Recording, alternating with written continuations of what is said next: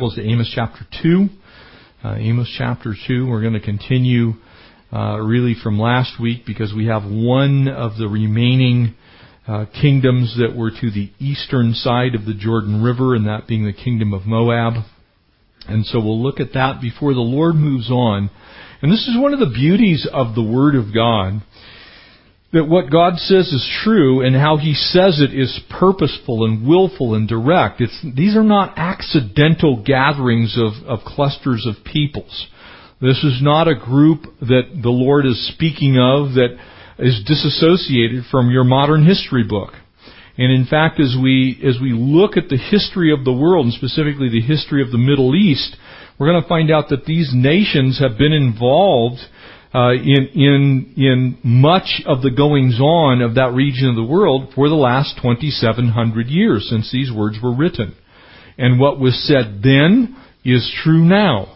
And what was said then is in action now. And you can look at your world to verify these things.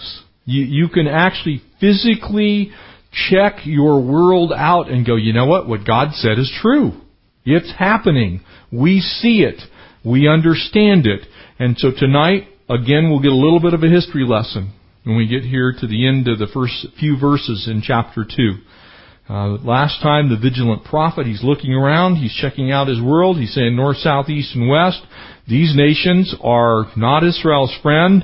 Don't trust them. They're, they mean you evil, and they still mean Israel evil today, as we saw last time. And so we're going to pick up on the final Uh, kingdom that's there on the eastern bank of the Jordan River. We'll begin with Moab, and before we do so, let's pray and ask God to speak to us by the power of His Word. Lord, we're grateful uh, for Your prophetic Word, and as we study it, God, we're we're challenged, we're encouraged, we're strengthened, uh, we're built up. It causes us to look at our world through the lens of Scripture, and we pray tonight as we Uh, look at this final nation that resides in what is modern-day Jordan. Lord, these people that we knew then as the Moabites, Lord, the sworn enemy uh, of the Jewish people. God, we pray that You would minister to us Your truth.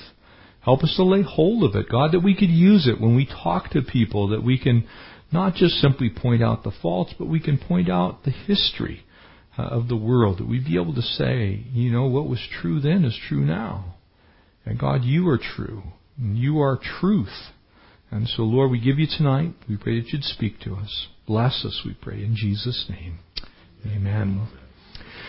Verse one here in Amos two. And remember, again, this is you're seeing these repetitive uses of figures of speech. He gives again the command, for thus says the Lord. He speaks not of His own. He's speaking for the Lord. He's speaking by the inspiration of the Holy Spirit. This is not Amos's opinion. This isn't, you know, kind of he looked at the world and then decided what was going on and said it. He sought the Lord. The Lord gave him the word, and then he spoke the word. He proclaimed it. Very important distinction. Because a lot of people kind of look at the world and then they speak about what they see. That's not what's happening. He's speaking ahead of these things happening. He's speaking forth the Word of God. He's speaking prophetically. And so as you look at this, uh, you're going to find that this particular nation is still at it, so to speak. For thus says the Lord, and again he uses his formula here, Uh, for three transgressions of Moab and for four. And so again, theirs is filled up. That sevenfold filling uh, of the wrath of God. It's like, look, I, I let you go the first time, the second time, the third time, the fourth time, the fifth time, the sixth time, and then the seventh time when God has had enough. And again, this is figurative in the sense that when God says He's had enough, He's had enough. We don't know when that is. That's why it's very important that we don't give Him reason to have enough. Amen? In our own lives personally, one of the dumbest things that you can do is attempt to find out where the limits of God lie. If you want to, if you want a recipe for misery in your life, try and figure out where the edge of that envelope is. One of the examples that I use, and actually it's happened recently, how many of you have been to the Grand Canyon? Pretty good percentage of you. And, and this is why these passages are so important. It's rather like when you go to the Grand Canyon. You're familiar, most of you, if you've been there, you've been to the South Rim. Most people do not go to the North Rim, but the South Rim, which is Grand Canyon National Park, and you, you walk along the, the canyon walkway that's there, and there are several little places where you can step out to the edge of the Grand Canyon, and there's a rail there. And you know that rail. It's a little handrail. It's about forty-two inches high or so. And it is there for the single purpose of telling you this is as far as you can go. To go any further makes you dumb as a sack of rocks. Okay? Why? Because just past that is the edge of the Grand Canyon. Happened about three weeks ago. Another knucklehead wants to have his Instagram photo. So what does he do? He hops over the rail, he goes to the edge of the rail, he turns around and hooks his toes on the edge of the railing. Okay? So he is now leaning backwards over the Grand Canyon and having his girlfriend take a photo. Bummer for him, because his toes slipped off and he plunged to his death. Okay? All for the purpose of finding out how far he could go after the boundary. There's the boundary. Don't go on the other side of it. Look, don't drink. Don't smoke. Don't do these things. God says, here's the boundary. Don't hang out with these kind of people. Do not do this. Over there is a chasm. If you fall in it, you'll die. The analogy is this. All for a photo. All for a moment in time. And see, that is true both of us personally. It's true of the Jewish people. It's true of the nations of the world. One of the things that the world tries to do, and the people in the world try and do, is figure out how far they can go without plunging to their death. The boundaries are there. Do not test them. To do so is not just foolish. It's suicidal. And so he says, for three transgressions of Moab, and for four. This is it. It's the end. I will not turn away its punishment. Now notice the results. The same result. Amen? God is the same yesterday, today, and forever. Amen?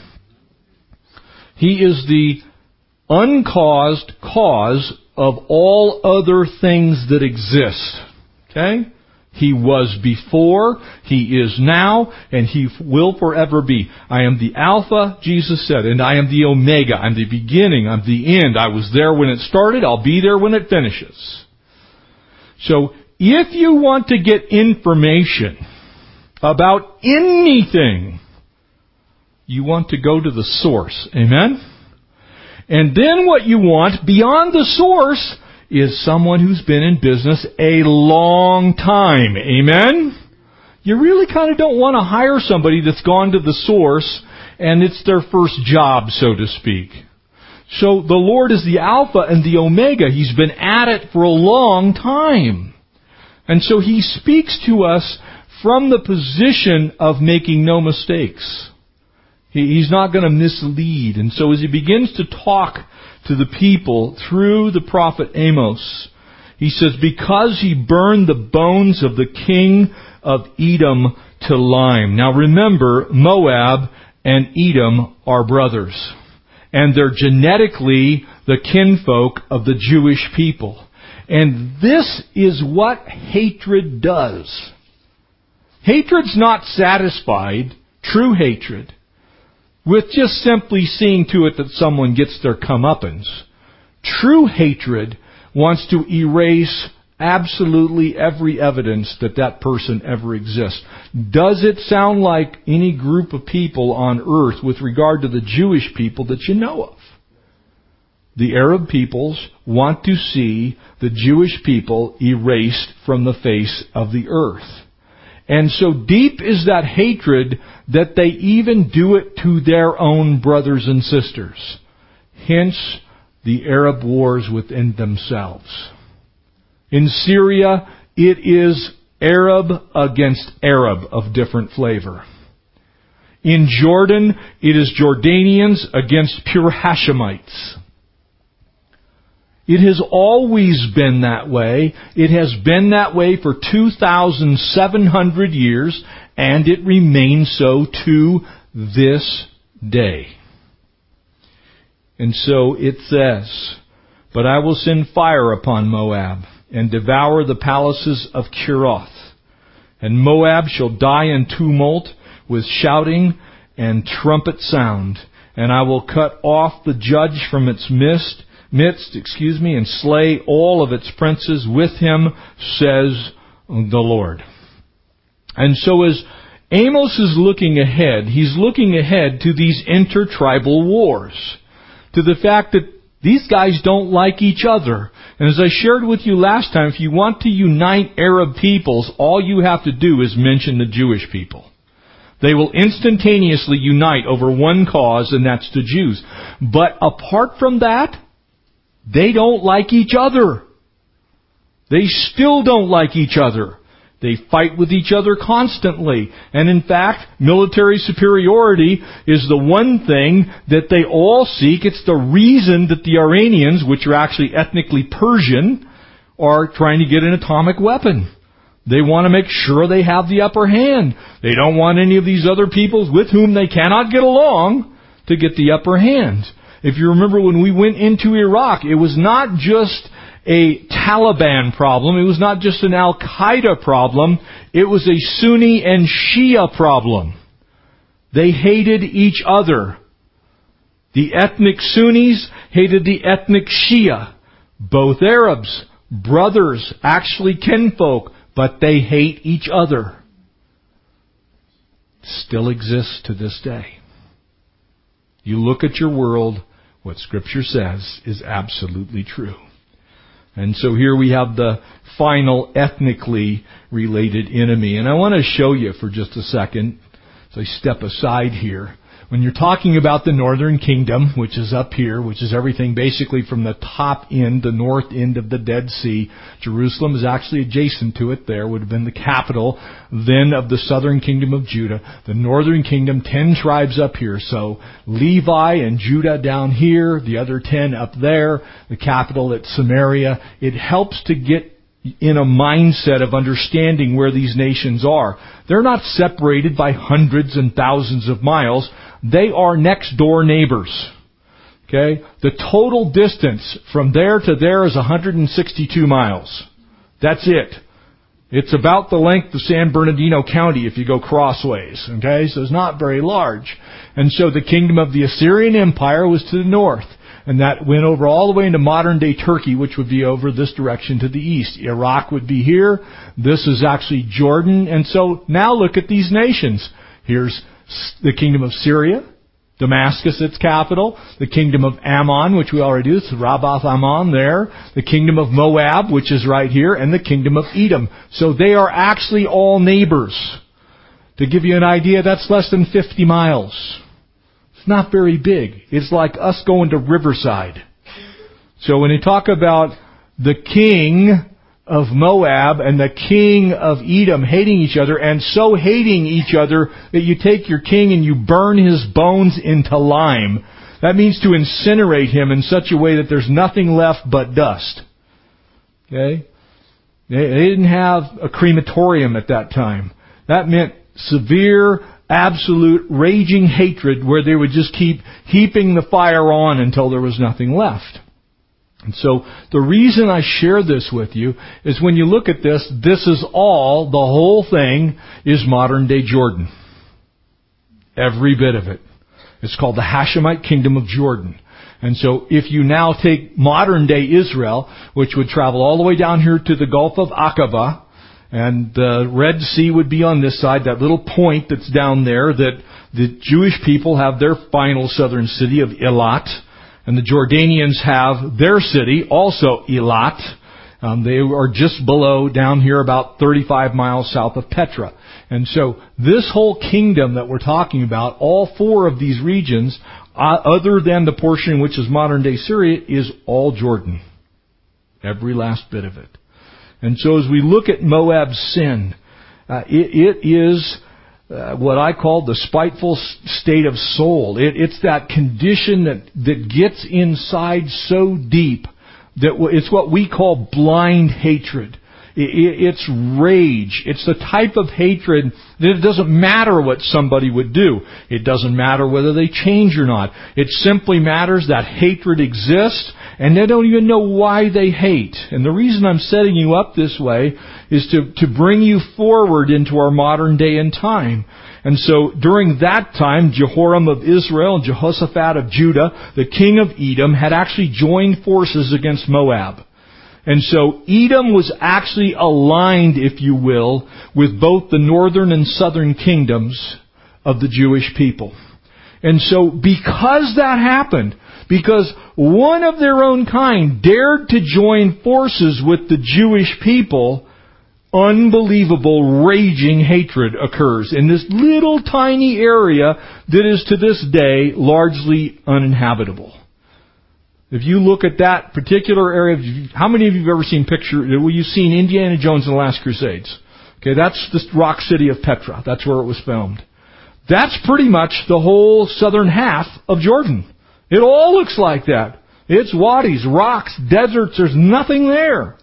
And so it's not like they're fighting over, you know, like the Central Valley of California. Or if, if I were going to have a, a place that I would go to bat for, I would go to bat for Bishop, California. I've just, I'm going to take over Bishop. I'm going to become the king of Bishop. I don't know why. And Mammoth. I'm annexing Mammoth. But it, you see, it's not like that. It's this desert pile of rocks. But the hatred is so deep that the divisions within these people still exist. They still wander around. Oh, you're from over on that side of the rock pile. And so the men, the nations were just moved to hate. And so because they make an alliance with the Hebrews, they begin to just hate each other. And venting that hatred upon the corpse of their king is just a sign of exactly how far that hatred went. And, and no matter how much time passes, unless there's a change of heart, that hatred remains. What do you see in the world today? Move you forward now. The Jewish people, and I'm giving you a little history lesson because it's important to the remainder of the story. The history of the Jewish people is the destruction of the temple in A D seventy under the Roman general Titus. The city is basically decimated. It ceases to have a temple. There is no place for the Jewish people to worship the Lord. They are now what, into what we call the diaspora. They are kicked out. They're scattered all over the world.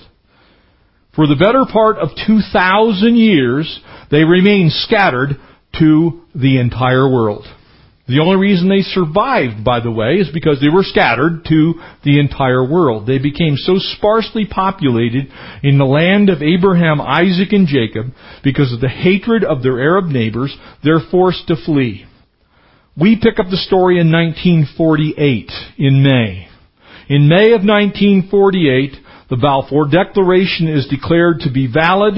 The Jewish people are given a homeland. And after about a couple of months of negotiation, it's finally penciled down to this narrow strip of land that's called modern-day Israel, which today is about fifty percent smaller than the original allotment of land because they've given back the West Bank, the Golan Heights, the Gaza Strip.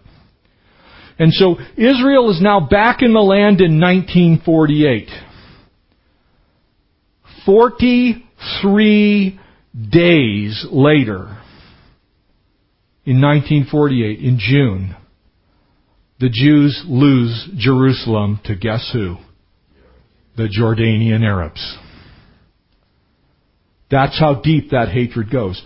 Two thousand years after Christ steps onto this earth, they're still hating each other. So in nineteen forty-eight, the Arab Legion, its army, sweeps into Jerusalem. They take the Temple Mount. During the time of that coming into Jerusalem, they destroy all but two synagogues in the entire city. Fifty-eight of them are burned to the ground. When you go to the Mount of Olives today, it is a very large cemetery. The Jews no longer mark their graves on the Mount of Olives. It's actually a Jewish cemetery. They no longer put the Star of David. They no longer put a Torah scroll. They don't put a mezuzah. They put nothing on their graves. Why? Because beginning in nineteen forty-eight until this very day, every single Arab that goes through that area will try and find a Jewish headstone and disgrace it, deface it, kick it over, defecate on it. And in fact, when the Jordanian Arabs captured Jerusalem, they took the headstones of the Jewish graves and made latrines out of them. That's how deep the hatred goes to this day. And you can read, this is all in your history books if you read real history. So there for two thousand five hundred years, the Jewish people are burying their dead on the Mount of Olives. As soon as the Moabites and the Edomites and the Amorites get an opportunity, just exactly as Amos said, they get an opportunity to come after the Jewish people. They have not been a nation state for even two months. And they're attacked again. During the nineteen sixty-seven war, the Temple Mount is liberated. Most of you have seen the story. A man who's spoken in this pulpit, Doctor Yehuda Hochman, was one of those five men in that picture. They liberate the Temple Mount. And there, Shlomo Gorham goes to the Temple Mount with the shofar and blows the horn. The Temple Mount's been liberated. He was nearly killed by a Jordanian sniper because it was the Jordanians that were guarding the Temple Mount. And so the Al-Aqsa Mosque, the Dome of the Rock, were off limits to the Arab people. And for the first time since the temple was razed, really, they actually had control of it. But because of the hatred of their Arab neighbors and because of the fear of what that might bring to them, they gave them back the Temple Mount. They said, we'll give back our most holy place. We just don't want to fight because that's how deep the hatred goes. The response to that was that the Jordanians set up a perimeter around the Temple Mount. And for sport, they would shoot Jews. So in nineteen sixty-seven till about nineteen seventy-four, the Jordanians were having target practice on the Jewish people.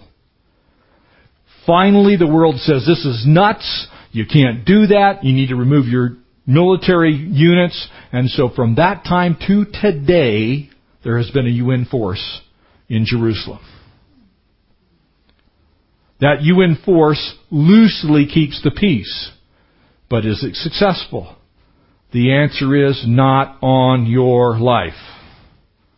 The suicide bombings continue to this day. The shootings continue to this day.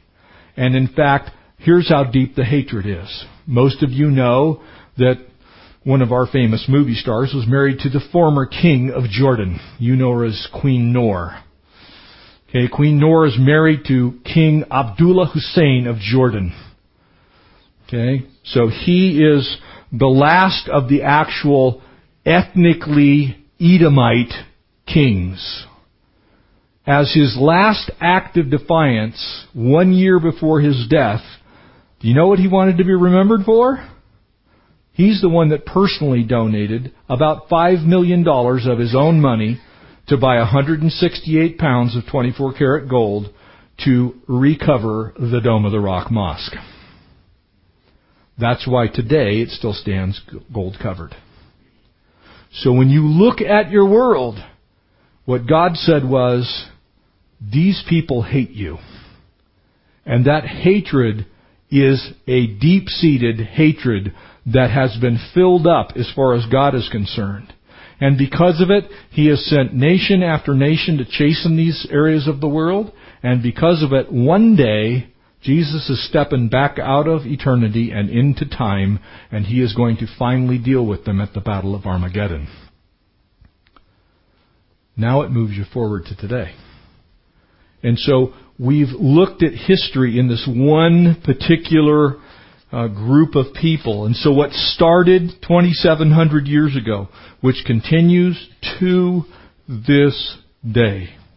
If you fly into Ben Gurion Airport in Israel, and if you're one of those people, I have a lot of stamps in my passport.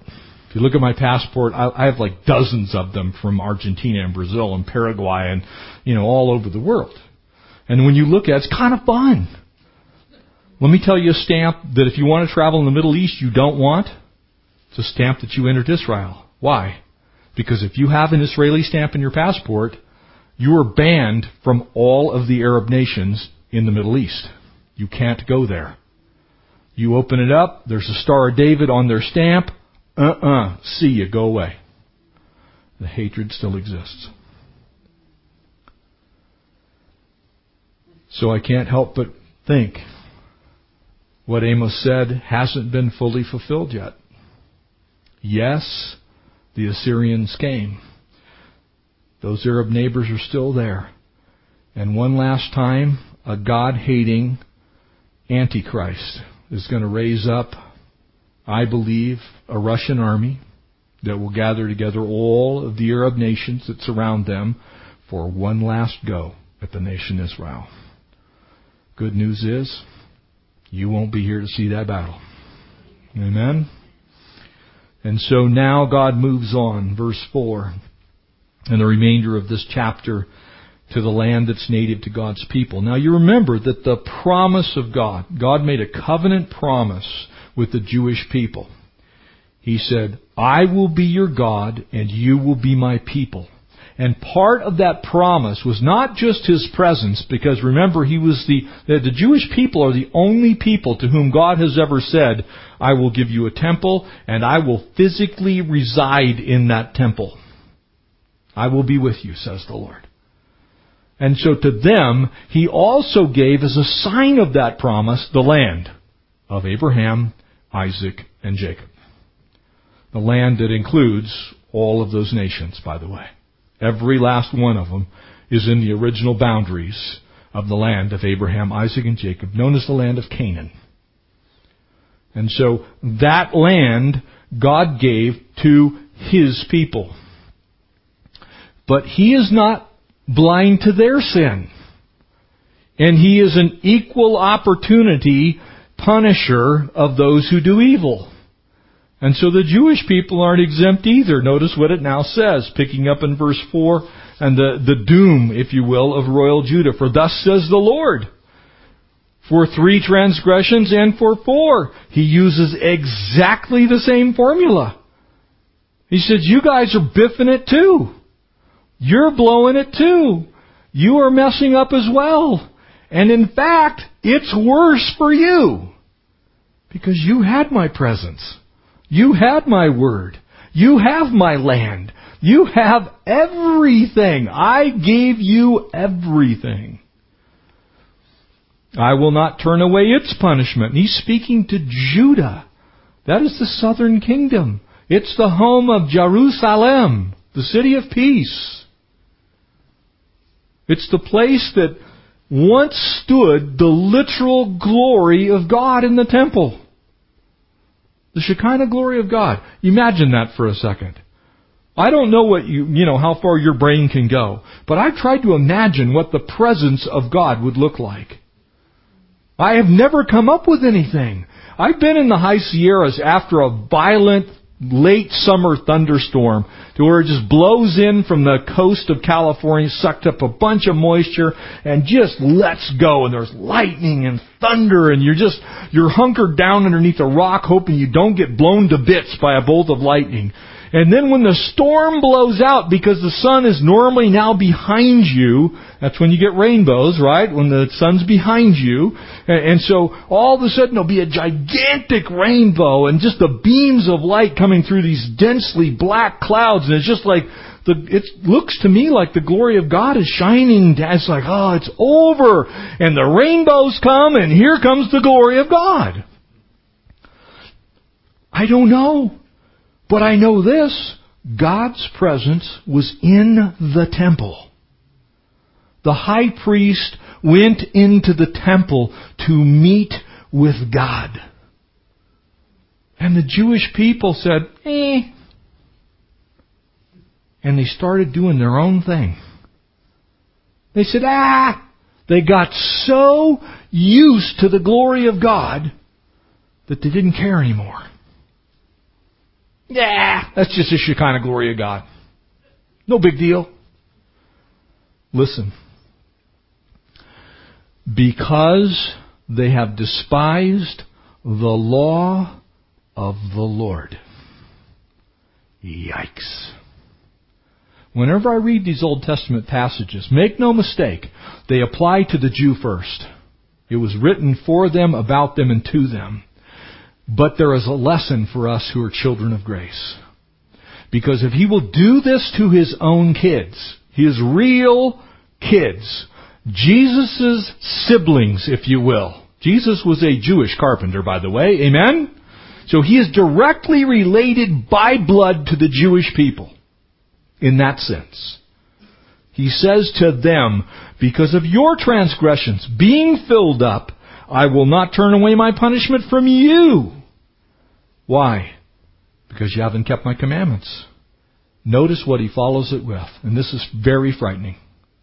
And I don't mean to scare everybody. I mean to tell you that God is who he says he is. And what he said to them is true for us in that sense. He says, their lies led them astray. They began to believe the lies. They began to walk their own way. We don't like what your commandments say. Because chief among them is, thou shalt have no other gods before me. Amen? God says, look, I'm a jealous God. You can't have any gods besides me. I'm it. I'm the only one. I'll let you do a lot of things, but you can't do this. My mercy covers a lot of stuff. And so he says to them, their lies have led them astray. Lies which their fathers followed. One of the dangers of any group of people following rancid leadership is that you're still not immune from the judgment that will come upon you for being involved in that particular group of people. It's one of the reasons why the church has to be caring about what happens in our culture and in our world. Because we're going too. When the whole thing starts to fall apart, when God's judgment comes upon any particular group of people, He exempts no one. Well, you know, I didn't really know. Well, the fact of the matter is we do know. And things should be an abomination to us. And I'll draw your attention to a few things in a moment. For I will send fire upon Judah. This is his own people, folks. So don't ever think that people are exempt just because God's grace. God's still just. Will He save us through the fire? Yes, of course. Are we saved by grace and through faith? Absolutely. Are you going to get to heaven because of what Jesus did on the cross and not what you did on this earth? You better believe it. Thank you, Jesus. Amen? However, while you're on this earth, you're subject to the justice and to the judgment of God. And when you don't stand up for Him, and I don't stand up for Him, and the church doesn't stand up for Him, we have no one to blame but ourselves. Now, when you do stand up, you can stand in righteousness, and God honors that. But when the church is asleep at the wheel like it is right now, and frankly it is, it's staggering to me how many people in the church don't believe a vast majority of what their Bibles say. They believe the parts they like to believe. Oh, well, you know, I just believe the red words in my Bible. You mean the one like, I didn't come to remove even one jot or one tittle from the law, but to fulfill all of it? Well, love your neighbor as yourself. And you know what? It's awesome. We should be loving our neighbors as ourselves. But we also have to tell our neighbors the truth. You can't pull those things apart. You can't say, well, I like this part, don't like that part. You don't get to do that. Notice what it says. You have not kept my commandments. All of them, plural, sum and total. and the sum and the total of the commandments were both Godward and manward. Amen? Remember, they were Godward and manward. They were not just Godward. They were manward. Those parts as well. And so when we think about what God is thinking, we have to remember His character hasn't changed. God is not happy about what's going on on our earth. And He's not just displeased with the social injustices. Though I'm sure He's displeased with those, He's more displeased with the absolute ignorance of the church of His truth. That's what this says. And then they no longer do it. And then they tell God, well, it doesn't mean anything. I will send fire upon Judah and devour the palaces of Jerusalem. Folks, to this day, how many palaces are in Jerusalem? The number would be zero. None. Titus destroyed the entire Temple Mount. He pushed every last stone off the temple walls, and then the Muslims came and built on top of it in six forty. Still no palaces. And there won't be one until the Antichrist comes and says, oh, go ahead and rebuild one. And then that one's getting destroyed, and finally God will build the real one. The jealousy that was between these peoples is actually pretty easy to see to this day. Well, you know, they have. Like I said, King Hussein spends his own money to thumb his nose at the Jewish people. That's a Muslim mosque that sits over Mount Moriah. You have to remember that the, the Muslims believe that that's the spot of, of Muhammad's night ride to Mecca. But for the Jews, two thousand years earlier, it was the spot that Abraham lifted that knife to offer up Isaac. It was the spot that Jesus stood on. You, you see, for us, it's like, well, you know, kind, we don't really care too much. God cares. And He's going to keep His word. And so the point being this, when God said there in Exodus twenty, you shall have no other gods before me. You will not make a graven image of any god. What do you think He thinks about the Al-Aqsa Mosque on His Temple Mount? What do you think He thinks about the Dome of the Rock covering over the spot where Abraham offered up his only son Isaac? They're graven images. As far as God's concerned, that's His Temple Mount. He gave it to the Jewish people. They gave it back to the Arabs. Fought for it, liberated it, and said, here it is. Don't want to have any problems. Well, God said there's going to be problems until He comes back. And there's still problems even though they gave it back. Amen? Go around the Temple Mount. Every single street corner. Group of military personnel. Bomb disposal dogs. Bomb disposal canisters, armored personnel. This is what happens outside of the Temple Mount, outside of the old city of Jerusalem. It hasn't changed. It remains the same. If you listen to the claim, pretty similar for us. And I would tell you, when you when you look at the, the sin of Judah, they turned their backs on God. They knew who He was. They'd seen Jehovah God in action. This is the group of people who came out of Egypt, escaped the angel of death, crossed the Red Sea, survived in the wilderness, entered into the land of Canaan, fought the battle of Jericho, got defeated at the battle of Ai. You see what I'm saying? They knew Jehovah God. And yet they wouldn't keep His commands. They had been rescued time and time and time and time and time again. Family of God, Do not make God rescue you time and time and time and time again. For if you do, you're like the fool who stood on the edge of the Grand Canyon with his toes on the rail, leaning back to try and get a picture. One of these days, your shoe's going to give out. And psh, you see, they had invented lies, this passage says, doesn't it? They believed their own lies. Ah, it's not a baby, it's a mass of tissue. Ah, any marriage will do, as long as it's a committed relationship. Doesn't harm anybody. It's okay, have sex with whoever you want.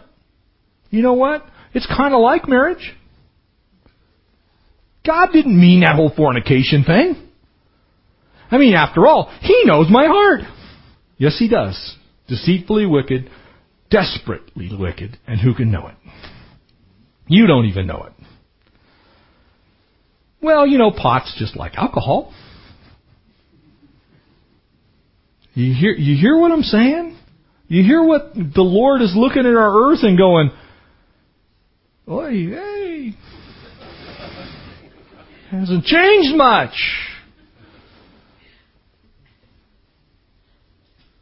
For three transgressions and four. I don't know when we get to seven. I don't want to find out when we get to seven. I don't want to be part of a country who gets to seven. And so consequently, I'm going to keep preaching the truth. I don't have any choice. I know what my Bible says. And I know what my history book tells me. God was right. And He did exactly what He said He would do. And to this day, He is still doing exactly what He said He would do. And the conditions He said existed still exist. You know what? I'm kind of thick at times, but I'm not so thick to not believe twenty-seven hundred years of human history. Well, you know, it's kind of coincidental. Sure, it's coincidental. And like there's air in this room to breathe is coincidental. You can't live a lie and believe that God will ignore it. And I'll remind you of our study in the book of Hebrews. In Hebrews six four, it is impossible for those who are once enlightened to have tasted of the heavenly gift, it says in verse four of Hebrews six, to have become partakers of the Holy Spirit, literally endued with the Holy Spirit, have tasted the good Word of God. Tasted, that means to take in, eat, and be nourished by. Do you get it? It's not just to kind of sort of hear it every once in a while. Walk. You got turned on to the things of the Lord. Who tasted that good word and the powers of the age to come, if they fall away, to renew them again to repentance. A lot of the world doesn't believe that passage. Well, you know, I just want God's grace. If you want God's grace, you also have to take His holiness. You've got to take His truth. You have to believe all of what He said, not part of what He said. We don't get to pick and choose. Nobody ever has, including Judah. For since they crucify again themselves the Son of God. You see, what Israel and Judah were saying was, ah, what you did for us, God, wasn't quite enough. You need to do some more. I don't really like what you said, so you need to change it. Matter of fact, I so don't like what you said, I'm going to make up my own rules. I'm going to follow those. Oh my goodness. Trust that the Lord is just. Trust that He's gracious and kind, of course. And His salvation comes by grace through faith, of course. But trust that He's just. Don't be tempted to disbelieve the justice of God. The Jewish people did it. The Edomites did it. The Moabites did it. The Amorites did it. The Assyrians did it. The Babylonians did it. The Lebanese have done it. The Egyptians have done it. What happened to them? They're still paying for it. Okay? They are still paying for it. And yet the world says, ah, the Bible is just a book of fables. Not true. Doom fell on Judah. The Babylonians came, amen? You got a bunch of books you can read. Read the book of Daniel. Daniel. Read the book of Jeremiah. Find out what was happening. Isaiah, what was happening at the time. Look, guys, we're going to go into captivity for seventy years. What happened to them? They went into captivity for seventy years. What happened when they came back? The city was burned. Leveled. Wasted. They've never recovered. Oh yeah, there was a temple for a while. And it met the fate of the first one. And the uh, second one ended up the same way. The third one, going in the canyon. It won't be until the millennial temple comes. It's all going to be okay. God's true. Now, he takes on Israel, the north. And thus says the Lord, and it's really pretty similar. For three, three transgressions of Israel and for four, I will not turn away its punishment. Again, when you think God doesn't punish, read the book of Hebrews. The Lord chastens those whom He loves. And if He does not chasten you, you are not His children. That's what it says. So you can count on it. So the choice is, for us, you know what? I got it. I'm just going to do what He says. Pretty simple, isn't it? And yet people go, oh, you know, that's kind of hard. No, just do what He says. You know what God's opinion is on something because you've read God's Word and you know what it says. Do exactly that. You'll have peace with God. You'll also have peace within yourself. That is the peace that surpasses your own human understanding that guards your heart and your mind in Christ Jesus. It's because the Lord's calling the shots. The ball's in strikes. He's going, that's a ball. That's a strike. He's the umpire. A lot of people want to be their own ump. You ever watch kids' baseball games? They argue with the ump all the time, don't they? That wasn't a strike. It was like dead down the middle. That wasn't a strike. It was a ball. When you try and call your own balls and strikes, you're a kid. That's what children do. That's not what full-grown, mature adults do. You know what? That guy's been doing that a long time. God's been doing it a long time. He's been righteous a long time, like forever. Amen? He's been holy forever. You realize He's never made a mistake. Ever. He's never led somebody astray. Ever. He's never given someone a task that they're not able to do. Ever. He's not ever told us to do something that's impossible. Ever. And yet we try and call our own balls and strikes. I will not turn away its punishment because they sell the righteous for silver. Get this. Put some of these things together and realize, look at your world in light of these things. When right, righteous people are treated as a commodity to be bought and sold. We got a few of those floating around the world today, don't we? They're commodities to be bought and sold. And the poor for a pair of sandals. When the world takes advantage of righteous people and poor people, the world's in trouble.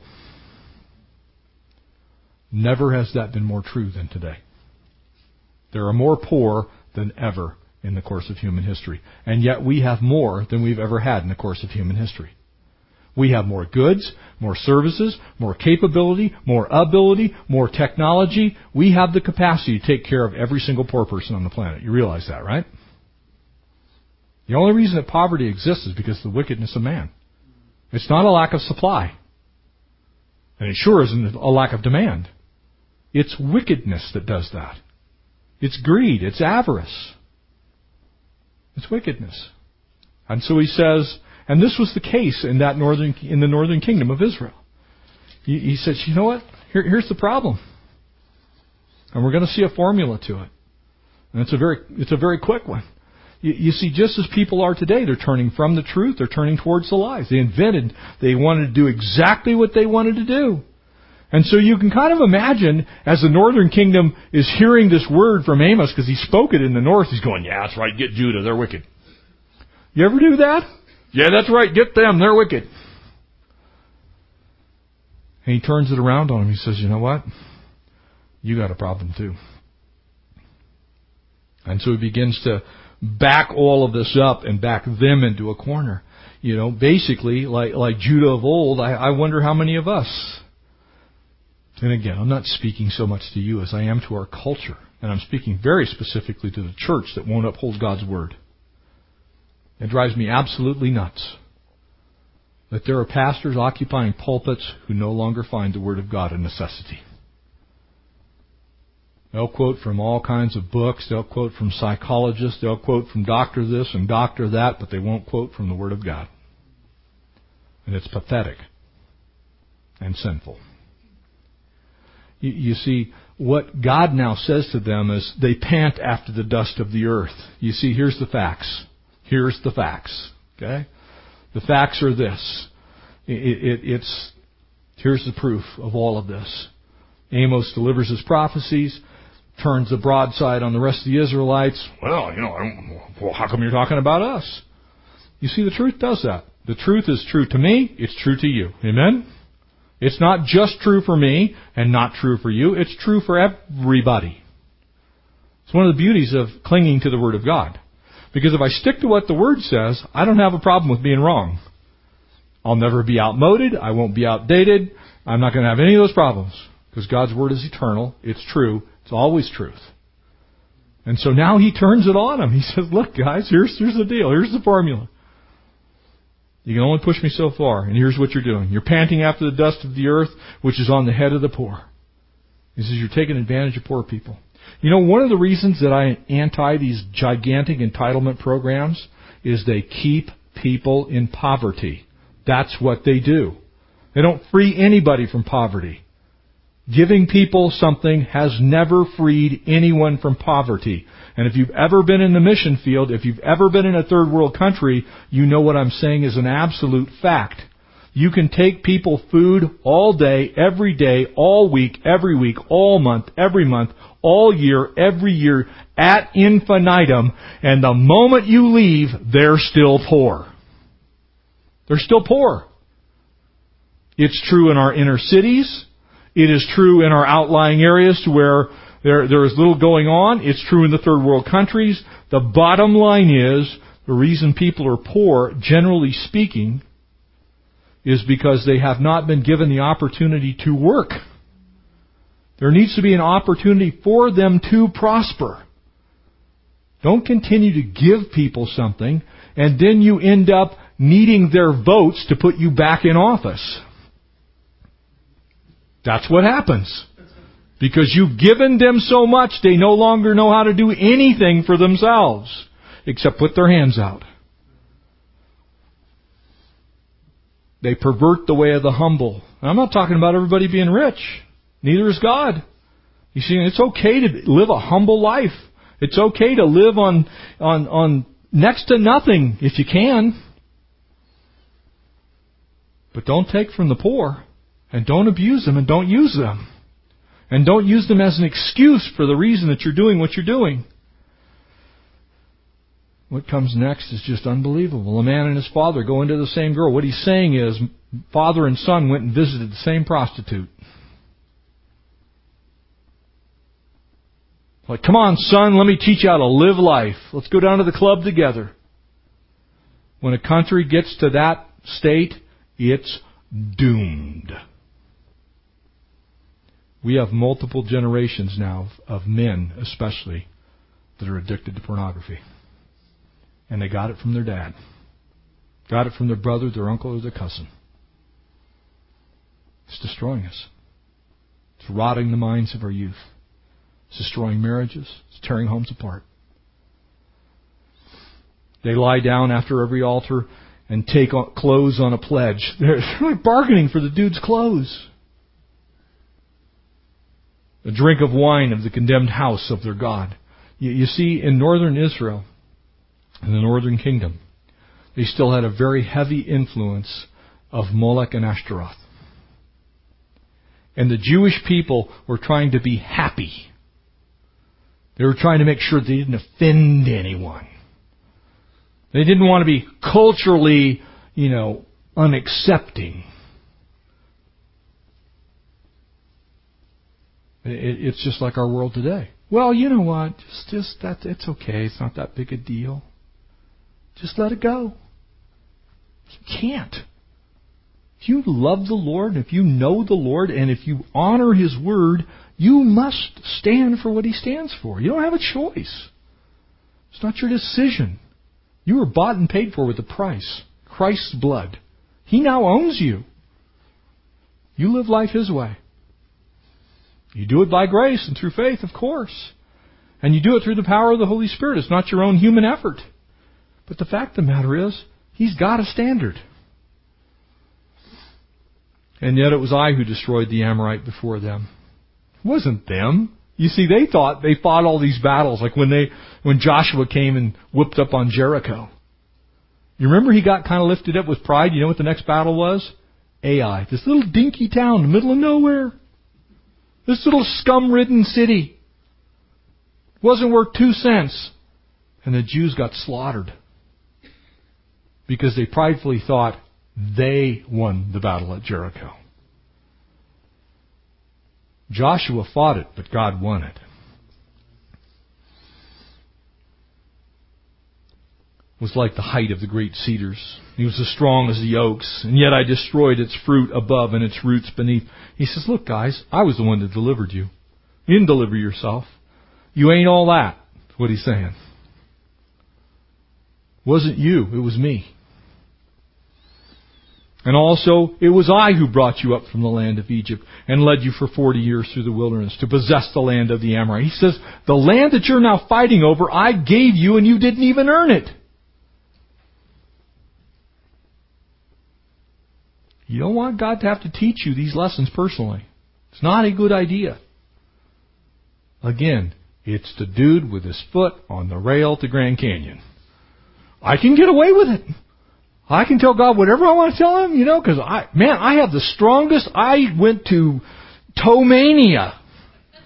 And I have the world's most powerful toes.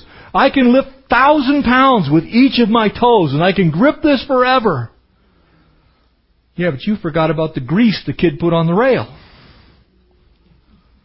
You didn't see that little piece of information. It's because there's a God who's above you. There's a God who's behind you, and a God who's been where you're going to go. He said, I did it. I raised up some of your sons as prophets and some of your young men as Nazarites. You, you, you see, here, here's the facts of it all. It was a society that was completely devoid of all moral restraint. Every bit of it.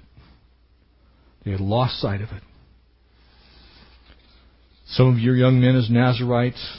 It is not so, O you children of Israel, says the Lord, but you gave the Nazarites wine to drink. You, you tried to ruin them, and you told the prophets, don't prophesy. You get the picture?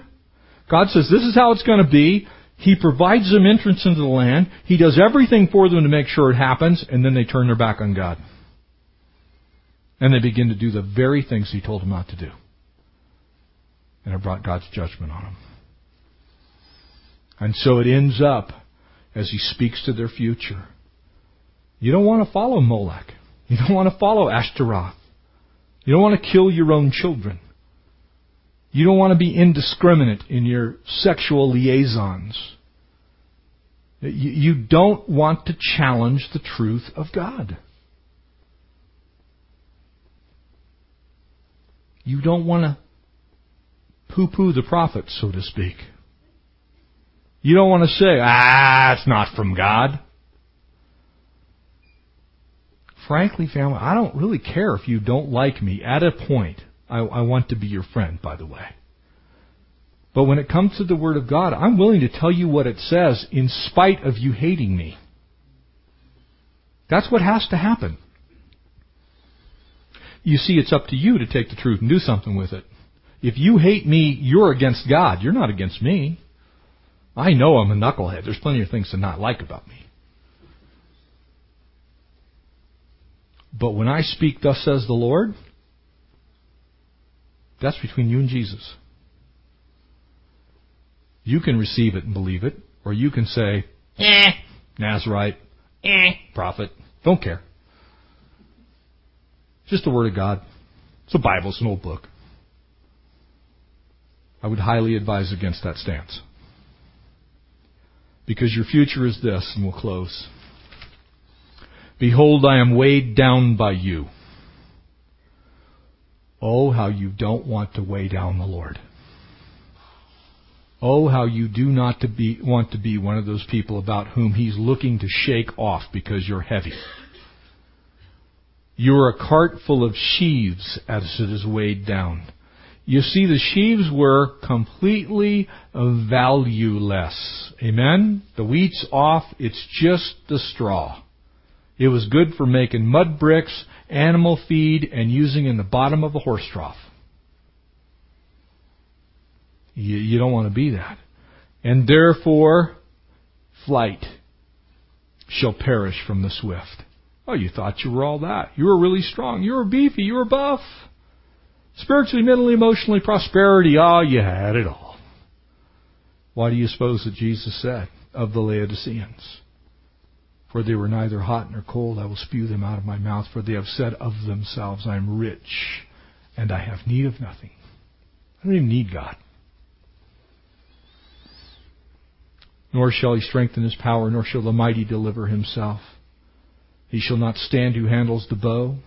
The swift of foot shall not escape, nor shall he who rides the horse deliver himself. The most courageous men of might shall flee naked. Notice the point in time. In that day.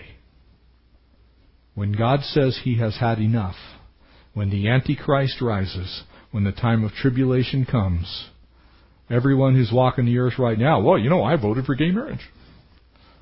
You know, I've been for pot all along. You know, I don't think anybody should have to be married. After all, you know, it's just a way that you get your assets divided up. I don't want to honor God. I don't really care what he has to say. I'm a new man. Well, if that's you and you make it into the tribulation, you're going to be shaken in your boots. And all that strength is going to go right where it came from, nowhere. So, the moral to the story is, don't transgress God three and then four times, totaling seven. Don't test him. Don't hook your toes on the rail. Don't say you know better. When you hear the word of the Lord, be a doer of the word of the Lord. Amen? Don't deceive yourself. Don't believe the lie, because the lie will kill you eventually. And if you do that, you walk in that blessed state of knowing that one day we're going to see the glorious appearing of our great God and King. Amen? Can't wait. Not appointed to wrath, but unto salvation. So the good news for those who walk in the ways of the Lord. One day all this trial, tribulation, this stuff that goes on in this earth is going to end, and you're going to be standing with your Savior face to face in heaven. And that's going to be a really good day. Amen? You don't want what these knuckleheads got. So don't do what they did. Let's pray. Father, thank you for this time tonight, for your goodness. Lord, we thank you that we don't need to even worry about these things when we walk in your ways. Lord, when we're pleasing to you, we, we know that we have your heart, we have your ear, we have your blessing. We have your power. Lord, we have your strength. And so, Lord, help us to walk worthy of the calling wherein you have called us, as your word says. Lord, help us to be doers of the word. Lord, help us to not just be hearers and go about our own way. Lord, help us to be good listeners, Lord, and consequently real disciples, those who follow you. We bless you. We praise you. God, we thank you for tonight. Lord, thanks for your word, for the truth of it. Thanks that we can look at our world, Lord, and see exactly what you said is true. Lord, we thank you for that. It strengthens us, causes us to know that these words didn't come from earth. They came from heaven. We bless you. We praise you. We ask all of it in Jesus' name. Amen.